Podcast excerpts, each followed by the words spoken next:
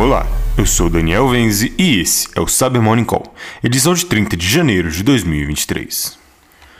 E uma publicação da Unity 42 detalhar uma análise de uma variante do malware PlugX que pode ocultar arquivos maliciosos em dispositivos USB removíveis e infectar os hosts do Windows aos quais eles se conectam.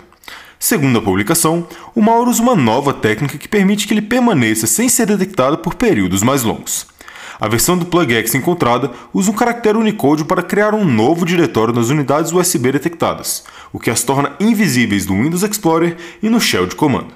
Por fim, os pesquisadores indicam que, embora o PlugX seja normalmente associado a adversários com ligações a entidades estatais, o malware pode ter sido comercializado em fóruns do underground para atacantes com intenções diversas. E uma publicação da SecureWorks detalhou a ligação entre o grupo Moses Staff, que surgiu em setembro de 2021, e o Abraham X, que surgiu em novembro de 2022.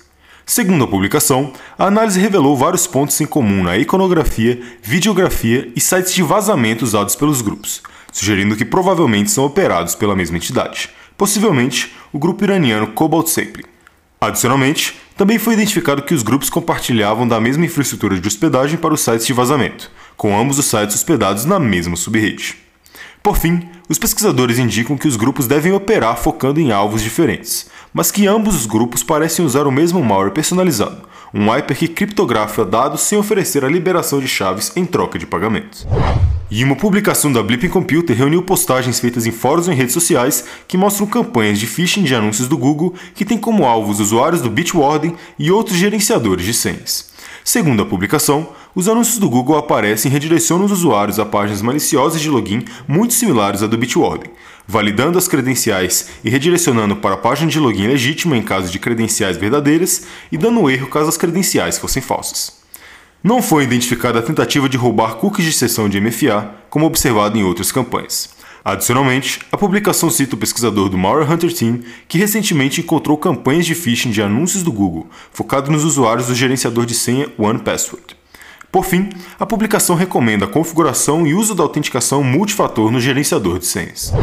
E por fim, Alex Mark disponibilizou uma atualização de segurança de firmware para corrigir uma vulnerabilidade grave que pode permitir a execução remota de código em mais de 100 modelos de impressoras. A vulnerabilidade, catalogada como CVE 2023-23560, permite uma falsificação de solicitação do lado do servidor no recurso Web Services dos dispositivos Lexmark. A falha possibilita que adversários acessem os trabalhos de impressão, obtenham as credenciais para a rede a qual a impressora está conectada e, Potencialmente, façam movimentação lateral na rede. Por fim, Alex Mark não encontrou evidências de que a vulnerabilidade esteja sendo explorada ativamente e recomenda a homologação e atualização da versão de firmware dos dispositivos vulneráveis. E é isso por hoje. Obrigado por ouvirem o Cyber Morning Call e tenham um ótimo dia. Você ouviu o Cyber Morning Call, o podcast de cibersegurança da Tempest.